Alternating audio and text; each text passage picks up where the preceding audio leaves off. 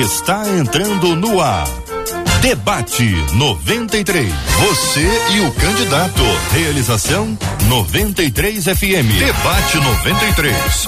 Apresentação J.R. Vargas. Alô, meu irmão. Alô, minha irmã. Aqui fala J.R. Vargas, estamos de volta, começando aqui mais uma super edição do nosso Debate 93 de hoje. Nesta super edição especial, você e o candidato, quando nós vamos acolher ao longo dos próximos dias os candidatos melhores colocados nas pesquisas, aí pra, com o objetivo de alcançar esse posto tão esperado que é o governo do estado do Rio de Janeiro. E será um prazer muito grande receber a sua pergunta, sua participação, você com a gente no Debate 93 de hoje, perguntando, trazendo seu posicionamento, comentando. Fique muito à vontade. Aliás, você está absolutamente em casa entre nós, como sempre está, e essa interatividade é super importante para que você venha e participe com a gente desse debate 93 especial. Debate 93 especial. Você e o candidato. Hoje nós acolhemos o candidato ao governo do estado do Rio de Janeiro, Rodrigo Neves, do PDT. Rodrigo Neves, seja bem-vindo à Rádio 93 FM, ao Debate 93. Nesse dia, debate especial, você e o candidato. Bom dia, J.R. Vargas. Bom dia, irmãos e irmãs, amigos e amigas da Rádio 93. É uma alegria estar com vocês aqui, JR, conversando sobre os problemas e as soluções diante da grave crise do Rio de Janeiro e ao mesmo tempo as pessoas poderem me conhecer, conhecer o nosso trabalho, a minha família, a minha trajetória e as nossas propostas. Eu começo exatamente por aí, por aí. Rodrigo Neves é gestor público, casado há 27 anos. Isso. Já tenho três filhos e uma Ah. netinha. Aham. Qual o nome da sua Neta é esposa, uma dos seus bênção de filhos e neta? É a minha esposa é Fernanda, ela é professora e pedagoga Aham. E tenho três filhos, a Maiara, o Carlos Eduardo e a Marina, que é a mais nova, e tenho uma netinha, Manuela. Uhum. Manuela, Manuel, Emanuel é Deus conosco, Deus né? conosco.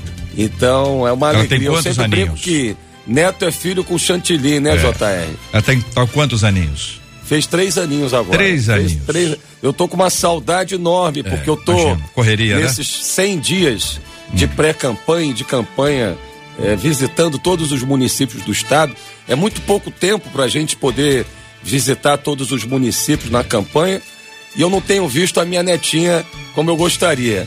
Mas Deus sabe que é por uma boa causa. Que Deus abençoe a Manuela. Graças a Deus pela vida dela, pela sua vida, vida de sua família também. O senhor que nasceu em São Gonçalo, uma, uma região, uma cidade gigante, uma cidade muito grande que integra esse nosso grande rio, que tem uma responsabilidade muito grande. O senhor naturalmente cresceu em Niterói, onde foi prefeito, onde foi vereador, onde esteve ali a serviço da nossa comunidade, conforme o senhor mesmo se apresenta. Nós estamos aqui na rádio, o senhor conhece essa Uma emissora. família grande, sabe? Um avô teve 14 filhos. O senhor? A minha O seu mãe avô? tem 13 irmãos em Niterói. Que maravilha. São sete mulheres. Só aí sete- o senhor já foi eleito homens. por eles, então. São sete No homens. iníciozinho foi eleito por eles, família grande. Ah, eu pergunto ao senhor o seguinte: o senhor tem algum texto da Bíblia que o senhor goste mais? Salmo 23. Salmo 23. O Senhor é meu pastor, nada me faltará. Essa é uma das orações dos salmistas que mais me é, entusiasma, que acalenta o coração. E em todos os momentos da minha vida eu leio a Bíblia, abro no Salmo 23. Mas as bem-aventuranças também são uma mensagem que resumem todo o sentido é, da mensagem do Novo Testamento de Jesus. É, bem- Bem-aventurado aqueles que têm fome e sede de justiça, porque serão saciados. Muito bem, então queremos dar as boas-vindas ao candidato ao governo do estado do Rio de Janeiro, Rodrigo Neves, que já está aqui nos estúdios da 93, onde estamos interagindo. E vamos começar, agora sim, as nossas perguntas nesse impacto que é tão importante, uma vez que o nosso objetivo é dar voz aos nossos queridos ouvintes que nos encaminharam perguntas de diversas áreas. E a minha função, Rodrigo, é apertá-lo para que o senhor responda no mais breve tempo possível as perguntas dos nossos ouvintes e assim a gente vai interagindo. Estamos aqui para dar para dar voz aos nossos ouvintes. Esse é o nosso objetivo e o senhor Que bem bom, sabe disso. Que bom. São 11 horas e quatro minutos na 93 FM, minha gente. Debate 93 especial. Você e o candidato. Um dos nossos ouvintes que nos encaminhou a sua pergunta diz o seguinte: gostaria de saber qual será a medida ah, que o senhor tomará contra o poder paralelo. Não aguentamos mais essas barricadas que cada vez mais estão saindo das comunidades e tomando conta da cidade. É a pergunta que ele faz. Como o senhor responde? Olha, JR, nos últimos oito anos como prefeito em Niterói, eu estudei muito as experiências internacionais de prevenção à violência urbana, de segurança pública. Eu estive em Medellín, na Colômbia, em Nova York, que eram duas cidades completamente tomadas pelo crime organizado. Coloquei em prática um plano de prevenção à violência urbana, porque em 2013, quando eu assumi a prefeitura, as pessoas estavam sendo assaltadas em Niterói com um fuzil, é, em plena luz do dia, a situação era de descontrole e nós fizemos um investimento muito pesado. Foi o maior investimento de um prefeito na área da segurança pública, que é uma área de administração dos governadores. Mas mesmo assim eu fiz um grande investimento. É, fizemos é, em Niterói o Centro Integrado de Segurança Pública. Então hoje todas as entradas, bairros da cidade têm um sistema de monitoramento com inteligência que apoia a Polícia Federal, a Polícia Civil e a Polícia Militar. Isso ajudou muito a desbaratar é, várias organizações criminosas, vários é, criminosos foram presos graças à ação desse Centro Integrado de Segurança Pública, que eu vou implantar em todas as cidades polos do estado, no sul fluminense, na região serrana, na Baixada Fluminense, aqui na cidade do Rio, para apoiar as polícias com investimento em inteligência. Uma outra coisa muito importante e que, infelizmente, nos últimos quatro anos, é, de maneira até proposital, foi extinta a Secretaria de Segurança Pública. Então, hoje, você não tem um órgão no Estado que atue junto, junto à Polícia Federal, junto às Forças Armadas, é, no sentido de combater a lavagem de dinheiro, é, combater o tráfico de drogas e o tráfico de armas, porque o Rio de Janeiro não produz nem armas nem drogas. Então, mantendo a autonomia é, da Polícia Civil e da Polícia Militar, nós vamos recriar a Secretaria de Segurança Pública é, para que ela faça exatamente o planejamento das metas e essa integração de inteligência com as agências federais, sem as quais é, a gente não vai conseguir combater as milícias uhum. e o tráfico no Rio. É muito importante a, a, Polícia Federal e a Polícia e as Forças Armadas. E por último, uma coisa que eu queria chamar a atenção, é, porque eu sou sociólogo também por formação, é, nós não vamos retomar esses territórios apenas com ações de polícia e de segurança pública. É, veja a situação do Jacarezinho e de São Gonçalo. É, São Gonçalo era conhecida como a Manchester Fluminense, porque era uma cidade que tinha uma base industrial, uma cidade que tinha muitos empregos e uma classe média forte.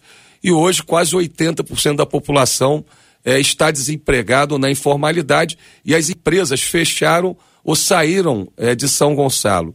Então nós precisamos criar frentes de trabalho, garantir uma renda básica às, às pessoas mais pobres e fazer um investimento em ensino técnico profissionalizante em educação. Sem essas ações é. integradas com as ações de inteligência, de polícia, nós não vamos retomar os territórios das milícias e do tráfico de drogas. Mas eu tenho muita fé que, assim como eu fiz em Niterói, nós vamos conseguir fazer no Estado. Dentro das suas propostas está exatamente interromper imediatamente a crescente expansão territorial do tráfico e da milícia.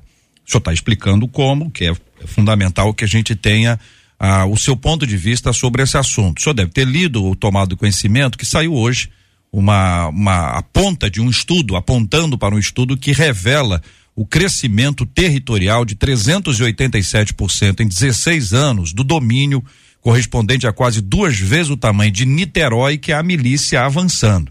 Milícias alcançam tráfico e já ocupam metade das áreas controladas por grupos armados no Rio. Então nós temos as facções criminosas, que ambas são, Mas aqui, pensando na questão do tráfico, que avança como sempre fez, como tem avançado em diversas áreas, mas a milícia, que é uma característica muito do, do Rio, né, que foi, foi se espalhando, que tem alcançado lugares impressionantes. Nós temos hoje, segundo esses dados que são é, le levantados por alguns institutos, inclusive pela UF, de 2 milhões de pessoas estão sob controle do Comando Vermelho. Só do Comando Vermelho. Então, quando o senhor trata sobre a questão de interromper isso, eu pergunto ao senhor, além dessa questão educacional que o senhor já colocou e já pontuou. Nós vamos ter uma questão de inteligência, é uma questão de estratégia. A gente sabe que tem um engajamento daqueles que estão no serviço hoje, estão trabalhando hoje, podem ter aí um cruzamento com aqueles que já estiveram estão ocupando esses lugares de milícia. Como é que se resolve esse assunto? Como eu falei, é, JR, a gente não pode confundir as consequências com as causas do problema. A milícia e o tráfico são um grave problema, mas eles são decorrentes da falta de uma estratégia de segurança e também a desorganização econômica e produtiva do Rio, porque infelizmente é, as, as pessoas não têm emprego e essas organizações criminosas acabam gerando é, postos de atuação no crime organizado. Então é fundamental, de um lado, como eu falei, ter é, uma política de segurança pública que, infelizmente, nos últimos quatro anos nós não tivemos. E aí eu convido ao, ao ouvinte da rádio 93 FM para refletir sobre isso, porque quem que a milícia está torcendo para vencer a eleição para governador? Porque, na verdade, nos últimos quatro anos, elas tiveram um campo fértil e não teve uma ação e elas ampliaram muito a sua presença no Estado. Eu queria Por pedir ao lado, senhor que, que, seguisse essa lógica nossa aqui de, de como é que vai para resolver. Pois é, mas é isso, JR. Hum. É, na verdade, precisa ter autoridade. É, o deputado Freixo, com, com todo o respeito ao deputado, ele vai ter muita dificuldade de com, comandar a polícia, porque ele defendeu a vida toda a extinção da PM e a liberação das drogas, por exemplo. Então, é, é difícil imaginar uma pessoa com esse histórico conseguindo comandar a política de segurança pública, que é um dos principais problemas do Estado. Agora, o que eu queria chamar a atenção é que nós temos um plano é, que nós elaboramos com os melhores especialistas é, do, do Estado e do Brasil, inclusive do Fórum Brasileiro de Segurança Pública, e esse plano passa por conter e reverter é, esse processo de domínio, devolvendo os bairros e territórios aos seus verdadeiros donos, que são os cidadãos, o povo carioca e fluminense. Isso passa muito por investimento em inteligência, coisa que o Estado do Rio de Janeiro não investiu. Nos últimos cinco anos, o investimento em inteligência policial foi praticamente zero. Isso passa, é, JR, por uma ação muito forte com o sistema de justiça, o meu vice-governador, o Felipe Santa Cruz, foi presidente da OAB eh, e conhece muito do sistema de justiça de segurança pública. Nós vamos montar uma força-tarefa com o Ministério Público e com o Tribunal de Justiça. E nós vamos atuar fortemente com a Polícia Federal e com as Forças Armadas. Como eu falei, combatendo a lavagem de dinheiro, combatendo a entrada de drogas e de armas no estado do Rio de Janeiro e, por outro lado, vamos fazer um choque de gestão na segurança pública para que o policiamento das ruas volte a ser prioridade. Porque nos últimos quatro anos, é, além de não se ter feito investimento em inteligência, ter sido extinta a Secretaria de Segurança, a prioridade é, da segurança pública foram essas ações improvisadas em favelas e comunidades da cidade do Rio, notadamente controladas pelo tráfico. Muito bem.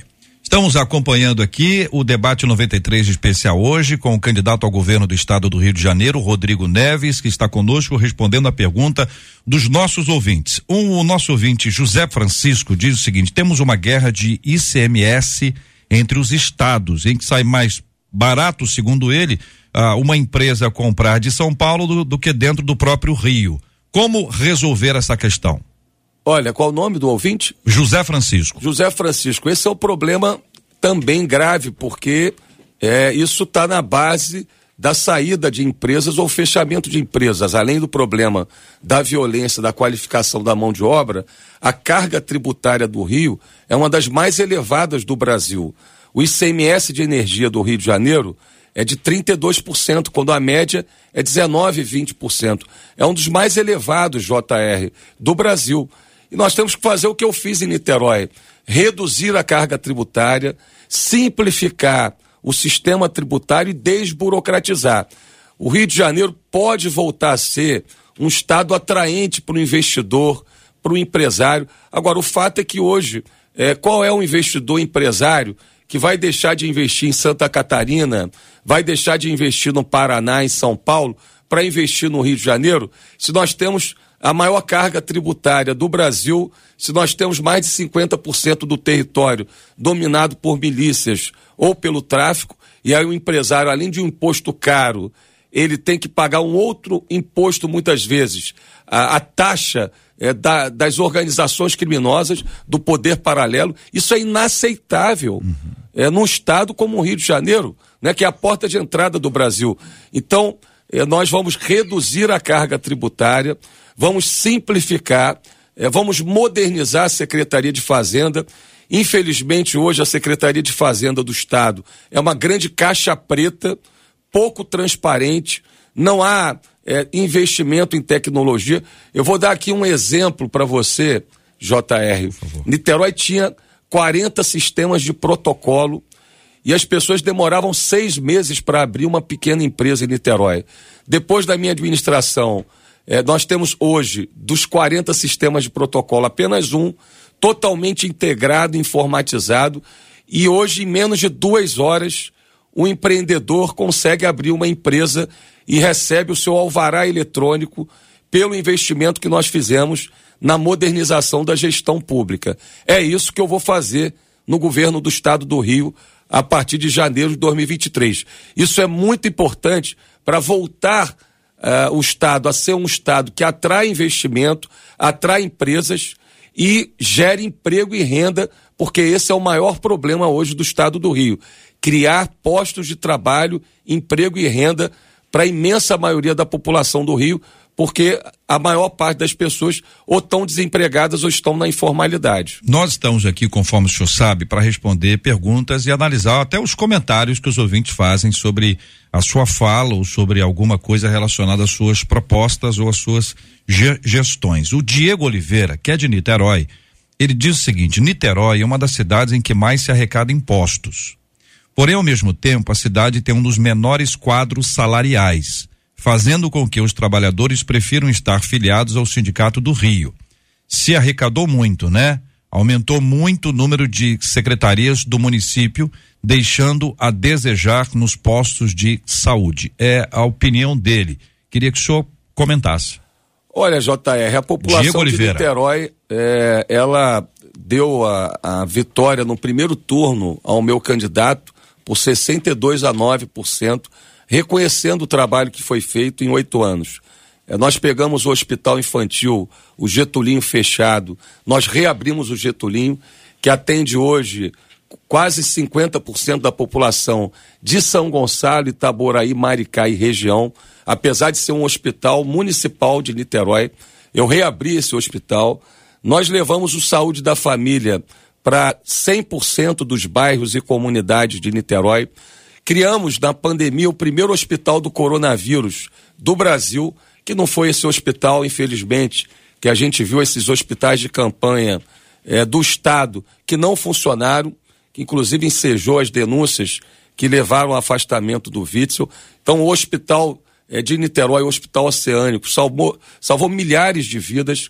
A ONU, inclusive, reconheceu é, a gestão de Niterói como a única do Brasil que teve uma ação eficiente no combate à pandemia.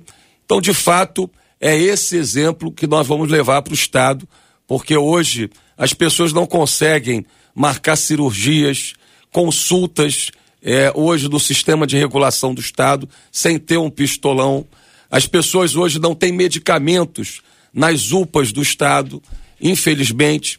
E nós temos o problema de médicos nos hospitais do Estado. É, a população não consegue ter um atendimento de qualidade na rede de saúde do Estado. Uhum. Então, meu projeto é contratar mais médicos para os hospitais estaduais e UPAs, criar 150 mil empregos com frentes de trabalho para recuperar os hospitais, as UPAs e as escolas do Estado que estão em situação precária. Também é, nós vamos fazer a cooperação com os municípios, JR, isso é muito importante, independente da posição política, partidária do prefeito, quando a gente ganha a eleição, o governador, o presidente da República o prefeito tem que governar para todos, aqueles que votaram nele e aqueles que não votaram nele. É, é essa a, a grande é, importância da democracia. Então eu vou fazer um trabalho com todos os prefeitos, independente de terem me apoiado na eleição, para levar o programa Saúde da Família a todas as comunidades e bairros é, da cidade do Rio e das cidades é, do estado do Rio de Janeiro. Porque quando você leva o agente comunitário de saúde, quando você leva o enfermeiro, o médico e faz a, o acompanhamento através da atenção básica, aquela pessoa que tem uma diabetes, aquela pessoa que tem um problema é, de pressão alta, ela dificilmente, JR, vai ter um problema mais grave é, e vai para as filas dos hospitais do Estado. Então, isso infelizmente não tem acontecido hoje. Os municípios não recebem apoio para ampliar a cobertura do saúde da família.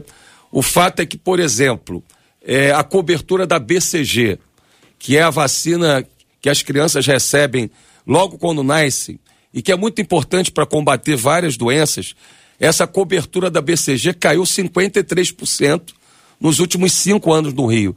Porque a atenção básica no Rio foi muito desarticulada e não avançou. Então, nós em Niterói avançamos com o programa Saúde da Família e eu pretendo levar o programa Saúde da Família para todas as comunidades, para todos os bairros da cidade, do estado do Rio, através dessa parceria com os municípios. Muito bem. Ah, o comentário que o nosso ouvinte fez é que os tra trabalhadores estão preferindo ah, se filiarem aos sindicatos do Rio. O senhor quer responder a isso? Olha, eu não sei o que ele quer dizer com essa pergunta. Uhum. É, realmente eu não, não, não entendi okay. a pergunta. Okay. Mas uhum. é, o fato é que Niterói, por exemplo, na pandemia, é, todas as igrejas é, evangélicas, católicas, todos os é, bares, restaurantes, todas as pequenas empresas com até 39 funcionários. Niterói foi a única cidade do Brasil, no meu governo, que pagou o salário dos funcionários das igrejas, eh, dos estabelecimentos, das pequenas empresas com até 39 funcionários, durante 15 meses. Isso não foi empréstimo, uhum. isso foi apoio direto da prefeitura no meu governo como prefeito. E isso foi muito importante, JR, porque diferente do que aconteceu em outras cidades, é, nenhum restaurante fechou, é, nenhum salão de beleza fechou. E Niterói foi a cidade, por isso, que gerou mais empregos é, na região metropolitana do Rio. Isso foi importante também para as igrejas, porque como as igrejas, muitas tiveram que naqueles três, quatro, cinco meses do período crítico da pandemia, é, deixar de fazer o culto né, deixar de fazer o culto presencial, porque as reuniões e os cultos passaram a ser, naquele período crítico da pandemia, pela internet, uhum. muitas deixaram de receber o dízimo. Então, é, nós apoiamos, não foi empréstimo, nós apoiamos e pagamos o salário é, de todas as igrejas, né, dos funcionários das igrejas, e por outro lado, as empresas e as igrejas assumiram um compromisso de não demitir ninguém durante o período da pandemia. Então, é, isso foi muito importante é, para manter os empregos, é, não só de Niterói, é, mas manter os empregos de São Gonçalo e da região. E é isso que eu vou fazer no Estado também. Eu vou colocar a GRIO, que é a Agência de Desenvolvimento do Governo do Estado, para apoiar as pequenas e médias empresas com crédito, porque muitas dessas empresas tiveram dificuldade estão tendo dificuldade em função da pandemia e da crise econômica. Fernando Santos de Xerém diz o seguinte: eh, todos os últimos cinco governadores foram indiciados por atos ilícitos e de corrupção. O que o senhor pretende fazer, se eleito for, para ter transparência em seu governo? Ouvinte. Fernando Santos. Fernando, olha, o que a gente precisa é combater a corrupção sistêmica, que infelizmente é um mal, seja no governo do estado do Rio, seja em nível nacional.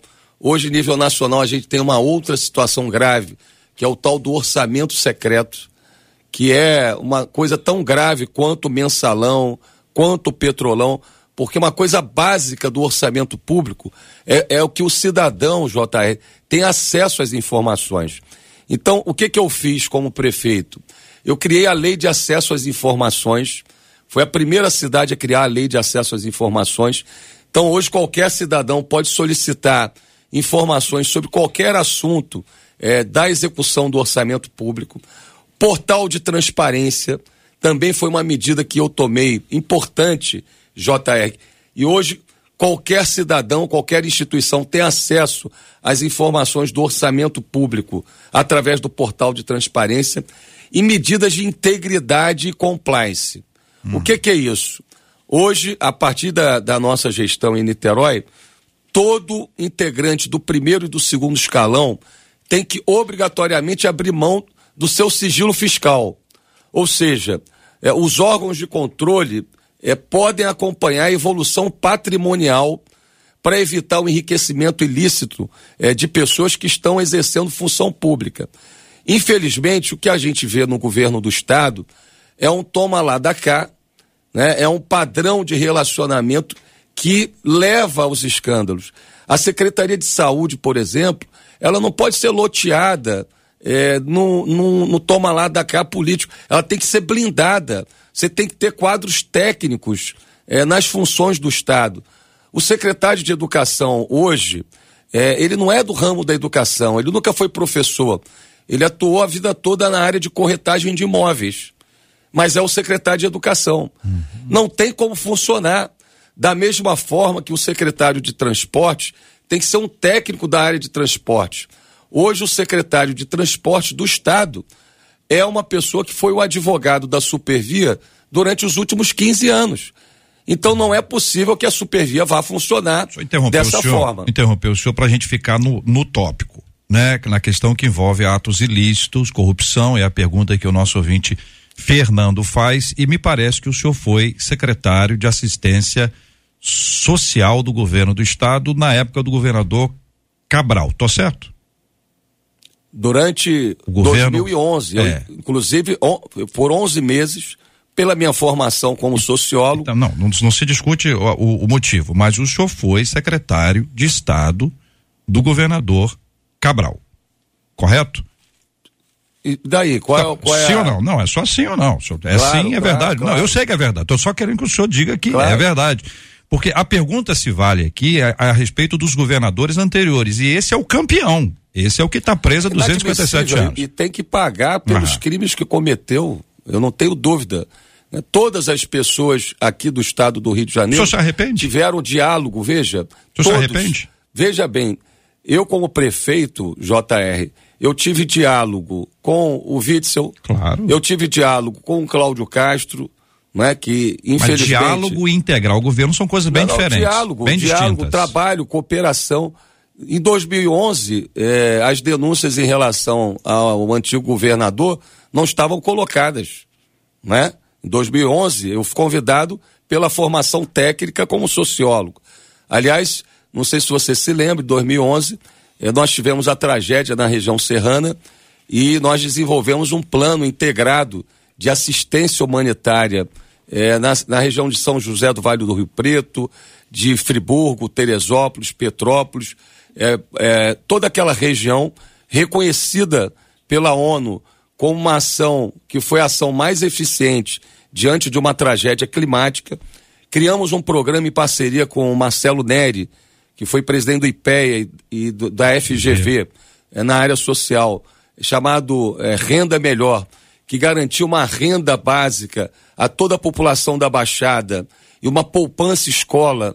Foi o primeiro programa de poupança escola para incentivar a conclusão das, é, do, do ensino médio para os adolescentes e jovens das famílias mais pobres. Infelizmente, esse programa, esses dois programas que eu criei, é, foram extintos dois anos depois, é, no próprio governo Cabral e no governo do Pezão. Então, é, o que nós precisamos.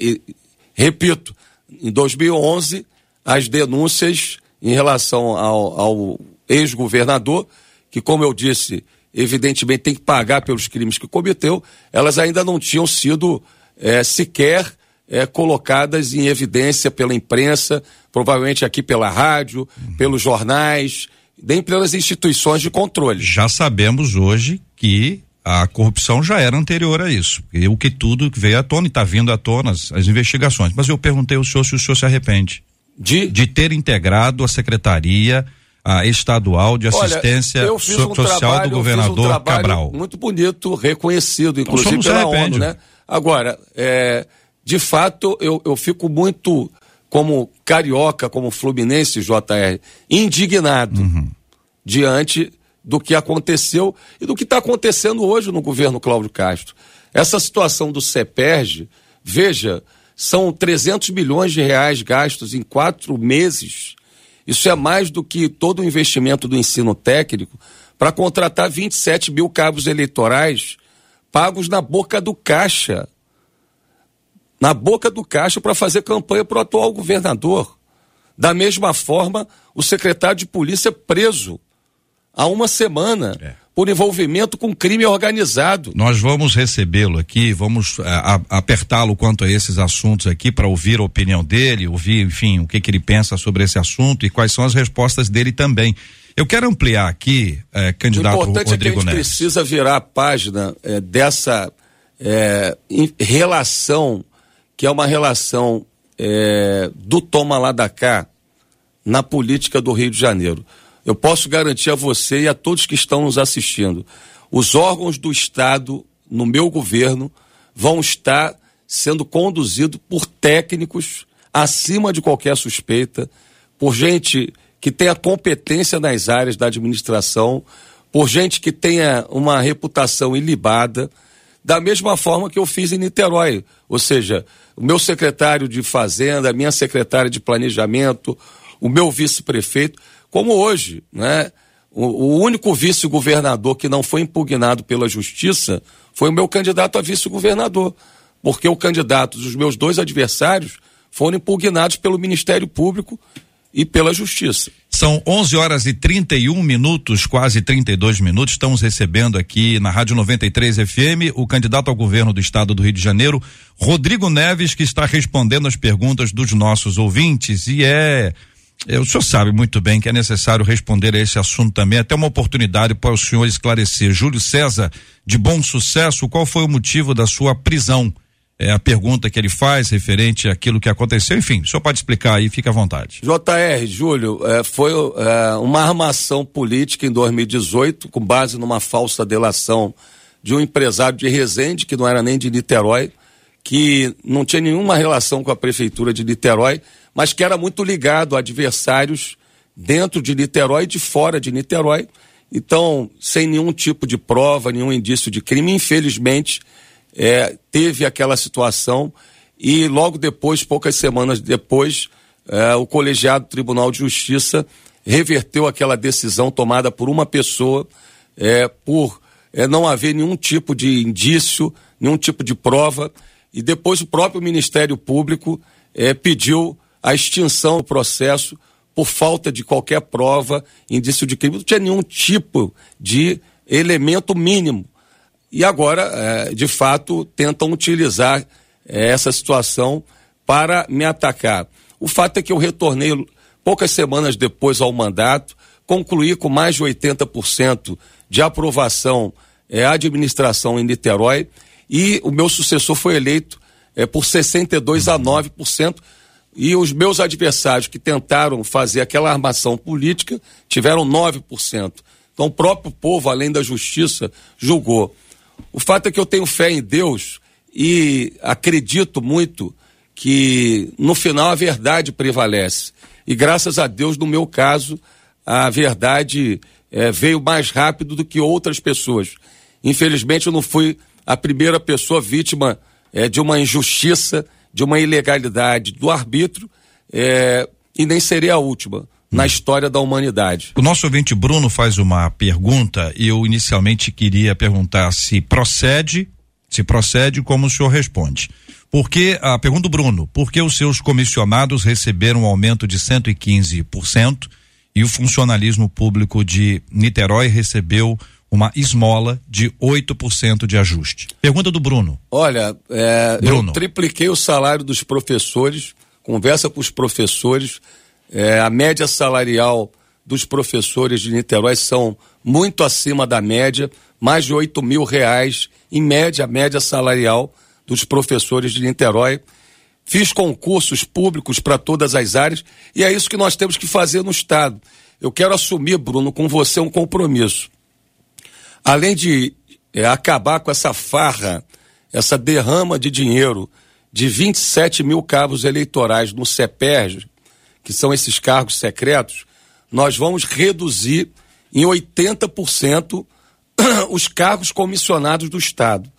Hoje nós temos mais de 50 mil cargos comissionados no Estado e nós precisamos que esse recurso seja destinado ao investimento em educação e saúde, como eu fiz em Niterói. Não é à toa que eu coloquei todas as crianças em creche em horário integral, não é à toa que eu levei para todas as comunidades é o programa Saúde da Família. É isso que nós precisamos fazer do Estado. O governo do Estado hoje funciona para os políticos, não funciona para o povo. A gente precisa de um governo que trabalhe para o povo. E é isso que nós vamos fazer a partir de janeiro de 2023. Ah, recentemente, ah, nós tomamos conhecimento da fala de uma professora, Hermínia Maricato, e na sua aula magna na USP, ela trouxe a seguinte afirmação: partes das cidades sem Estado, e aí vem a, o texto dela. E o que significa isso? Significa periferias violentas periferias dominadas pelo crime organizado, periferias dominadas pela milícia que tem na produção de moradia um grande negócio. Termina ela dizendo: periferias dominadas por igrejas que fazem parte de uma verdadeira máfia. Eu pergunto, o senhor concorda? Claro que não, claro que não. Olha, eu vou falar para você, JR, ao longo do meu governo, nós tivemos um trabalho muito forte de cooperação e de diálogo, de parceria concreta das igrejas é, do segmento evangélico, do segmento católico. E graças a esse trabalho, nós fizemos de Niterói novamente a melhor cidade em qualidade de vida do Estado. É, eu não tenho nenhuma é, vergonha de falar isso. É, ao contrário, eu tenho uma satisfação, uma alegria no coração, porque eu sou um homem de fé, eu sou um cristão é, a cada três meses, dois meses, eu me reunia com todos os líderes evangélicos no meu gabinete para escutar, é, para ouvir, para trocar ideias. E eles faziam sugestões em relação à administração. E esse é o papel de qualquer líder, de qualquer governante. E ali também fazemos um momento de oração, porque é, a alma, o ser humano precisa é, de, de ter essa é, dimensão é, da espiritual, né, de buscar é, a Deus, porque é, todas as pessoas que, que não conseguem ter essa dimensão na vida têm muito mais dificuldade de enfrentar as adversidades, as dificuldades da vida. Então, o papel das igrejas é um papel muito importante. É, quantos jovens é, não saíram é, da criminalidade ou não tiveram é, uma assistência é, para é, se curar pela assistência espiritual e pelo apoio das igrejas, por exemplo, no, no trabalho com jovens que, que têm algum tipo de dependência química, dependência das drogas. Então, eu acredito que esse trabalho é um trabalho que precisa ser fortalecido no Estado, né? como eu fiz em Niterói. Uhum. É, nós vamos ter um, um programa é, e uma parceria muito forte com as igrejas em todas as regiões do Estado. Não é à toa que eu tenho um apoio é, de várias lideranças evangélicas em todas as regiões é, do Estado do Rio de Janeiro e nós vamos ter essa, essa é, parceria, essa cooperação quando eu assumir como governador a partir de janeiro de 2023. Uma das perguntas que segue o Alexandre de Niterói perguntando quais são as suas propostas para o transporte público ah, e o que, que o senhor pensa aí, por exemplo, sobre a questão dos aplicativos? É a pergunta do Darley de Belfor Roxo e a Ana Carolina está perguntando sobre a questão da linha 3 do metrô. Então vou por partes aqui. o, o Alexandre, né? transporte público. É muito assunto, JR, é. mas vamos por parte. Primeiro é o seguinte: nós precisamos colocar em prática o plano diretor de transporte do Rio, que está aí desde 2014 e infelizmente não foi colocado em prática. Vamos começar pela supervia. É inaceitável o descaso da supervia com o morador da Baixada Fluminense da Zona Oeste de Campo Grande, né, de Santa Cruz e de Bangu. Eu vou é, retornar com os trens expressos da Supervia em todos os ramais. Nós vamos melhorar as estações para que elas tenham banheiros, sobretudo as mulheres não conseguem simplesmente é, fazerem suas necessidades porque não tem banheiro nas estações. E vamos voltar a ter segurança, JR, nas estações da Supervia.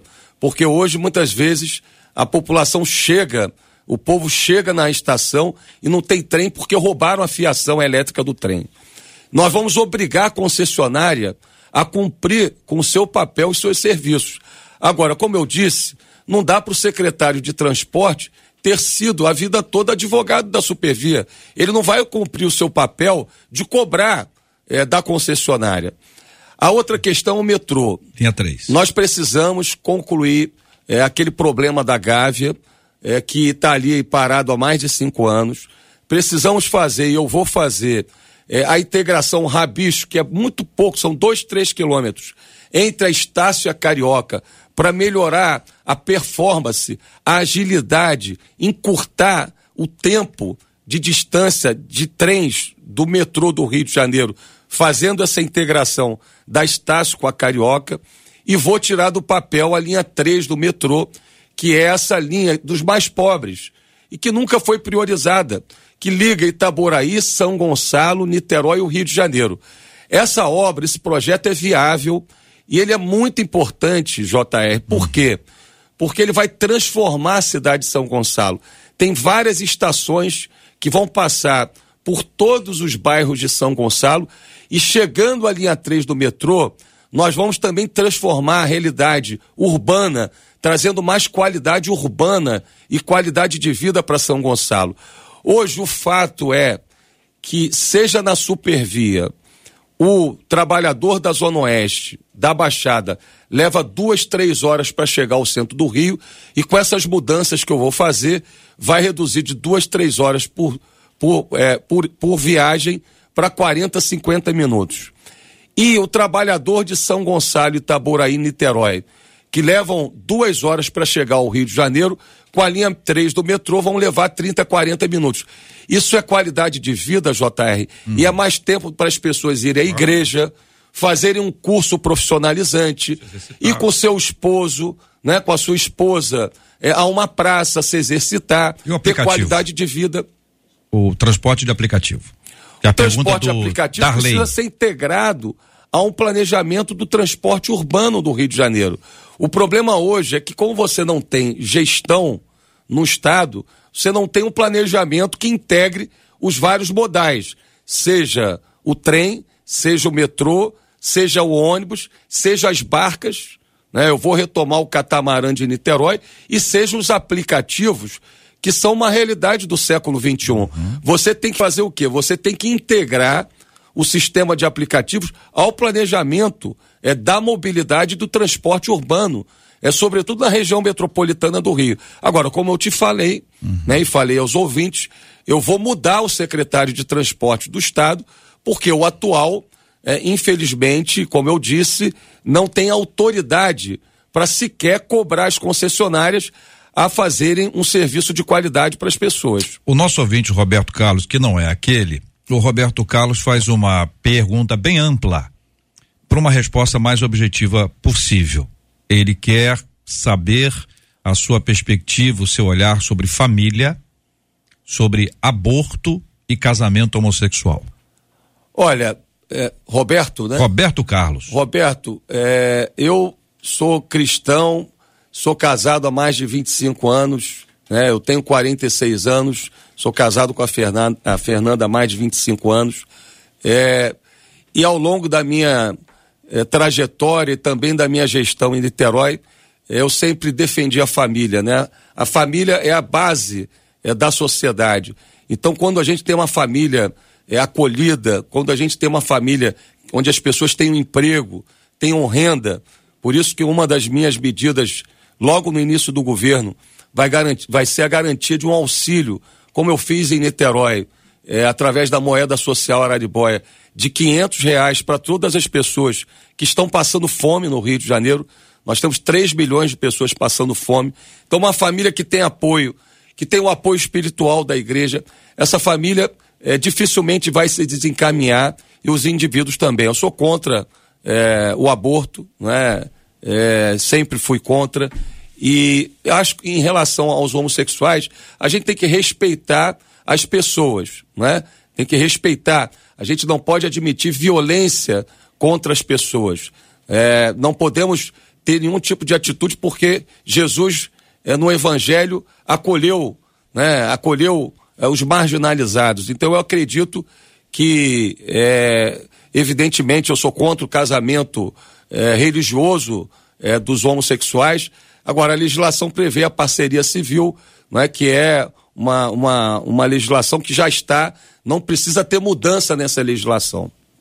Muito bem, estamos eh, acolhendo aqui o candidato ao governo do estado do Rio de Janeiro, Rodrigo Neves. Ele responde as perguntas dos nossos ouvintes. Estamos quase no final, dentro do nosso tempo programado. A pergunta do Rodrigo: o senhor irá pagar o piso nacional dos professores que foi sancionado pelo presidente da República esse ano? Claro, claro, como eu fiz em Niterói, nós vamos fazer isso. O que eu queria chamar a atenção, JR, é que o Rio vive a pior crise econômica e social da sua história. Nos últimos quatro anos, nenhum estado perdeu tanto emprego e renda como o Rio. Os transportes públicos, sobretudo da supervia, pioraram. A educação piorou. A saúde piorou, visto o que aconteceu na pandemia no Rio. Então a necessidade de mudança é urgente, JR. Agora, para mudar, é preciso saber governar. E é preciso ter compromisso com o povo. E isso nós já demonstramos ao longo de oito anos na administração de Niterói. É preciso mudar é, o atual governo do Estado, mas mudar é sem arriscar o nosso futuro com alguém que nunca administrou nada na vida. A gente já viu o que deu com o Witzel no governo do Estado, que nunca tinha administrado nada na vida e as pessoas não conheciam a sua história, né? E eu falo, a minha história é feita de muitas é, conquistas, Quando o senhor de diz boas isso, o ações. senhor está se referindo a quem? O que eu falo é que hoje é, eu tive a oportunidade aqui de conversar com todos os ouvintes da Rádio 93 FM é, para conhecerem um pouco mais o Rodrigo Neves como avô, como pai, né, como gestor público. E muita gente estava optando por votar no Cláudio Castro porque não querem o Freixo. E muita gente está dizendo que vai votar no Freixo porque não querem o Clá- o Cláudio Castro. Então as pessoas estão votando por rejeição e não porque é, reconhecem ali um gestor que seja capaz de resolver os problemas do povo do Rio de Janeiro. Então eu queria agradecer muito à Rádio Então, o senhor está 93 se referindo ao Marcelo Freixo. a É falta isso? de experiência. Olha, é o que eu digo, né? O, o Cláudio Castro governa para os políticos, não governa para o povo. Aquilo que aconteceu naquele clube eh, de rico aqui da Zona Sul, aquela festa de aniversário regada a champanhe e camarão, enquanto 3 milhões de pessoas estão passando fome, é inaceitável um governador fazer isso. Agora, o freixo dessa eleição é um fake, porque ele pregou a vida toda contra a fé cristã, ele pregou a vida toda a liberação das drogas, nunca administrou nada na vida, e ele nessa eleição de três, quatro meses para cá, quer se vender como um outro freixo. Então eu sou, com os meus limites, com os meus defeitos né, que eu tenho, eu sou quem eu me apresentei aqui para vocês e com muita humildade eu peço voto né, no 12, no dia da eleição, no dia 2 de outubro, porque é, infelizmente, a continuidade do Cláudio Castro ou uma improvável vitória do Freixo seria certamente cavar mais fundo o poço, o buraco, né, o fracasso do Rio de Janeiro. E eu humildemente é, me apresento é, com a experiência, né, com as realizações que tenho, é como uma opção a esses dois. Então eu queria agradecer muito à Rádio 93 FM, né, para que eu pudesse me apresentar, porque muita gente ainda não me conhece é, não conhecia o pai, o avô Rodrigo Neves e nem o gestor público. Nós queremos agradecer a presença do senhor aqui conosco hoje, candidato ao governo do estado do Rio de Janeiro, Rodrigo Neves, que respondeu a diversas perguntas elaboradas pelos nossos ouvintes. Quero agradecer a presença do senhor e entregar ao senhor o exemplar da Bíblia. O senhor se referiu inicialmente que o senhor gosta muito do Salmo 23, fez uma menção específica às bem-aventuranças que está registrado no Evangelho de Mateus capítulo 5, 6 e 7.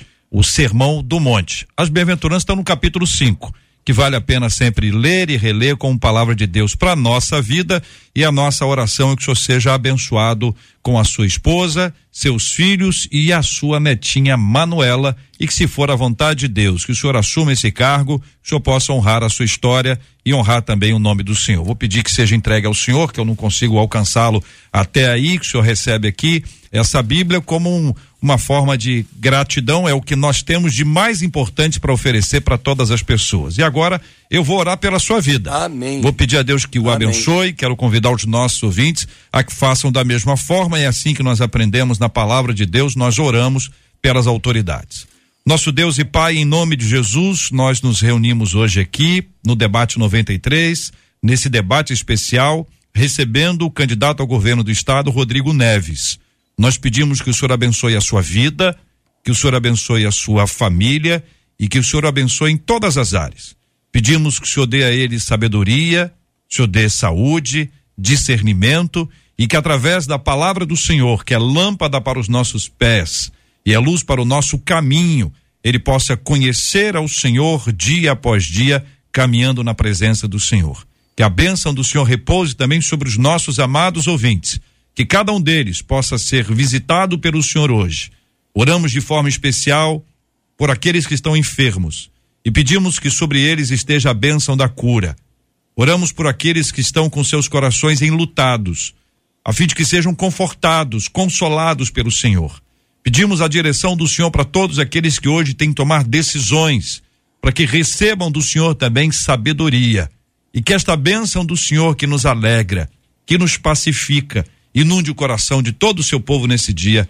É a nossa oração, em nome de Jesus. Amém. Amém. Rodrigo, um abraço. Amém. JR, olha, foi uma alegria estar com você.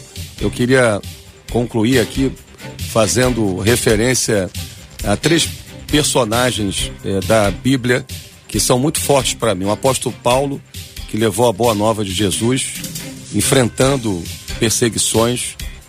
Jó, que manteve a resiliência na fé apesar de todas as dificuldades que foram impostas à sua vida, e José, que sofreu uma injustiça inominável e que Deus fez governador do Egito para salvar o Egito das pragas do Egito. Então, é, que Deus abençoe a todos que estão nos assistindo, nos ouvindo e que, se for da vontade de Deus, é, possamos, a partir de janeiro, governar o nosso Estado.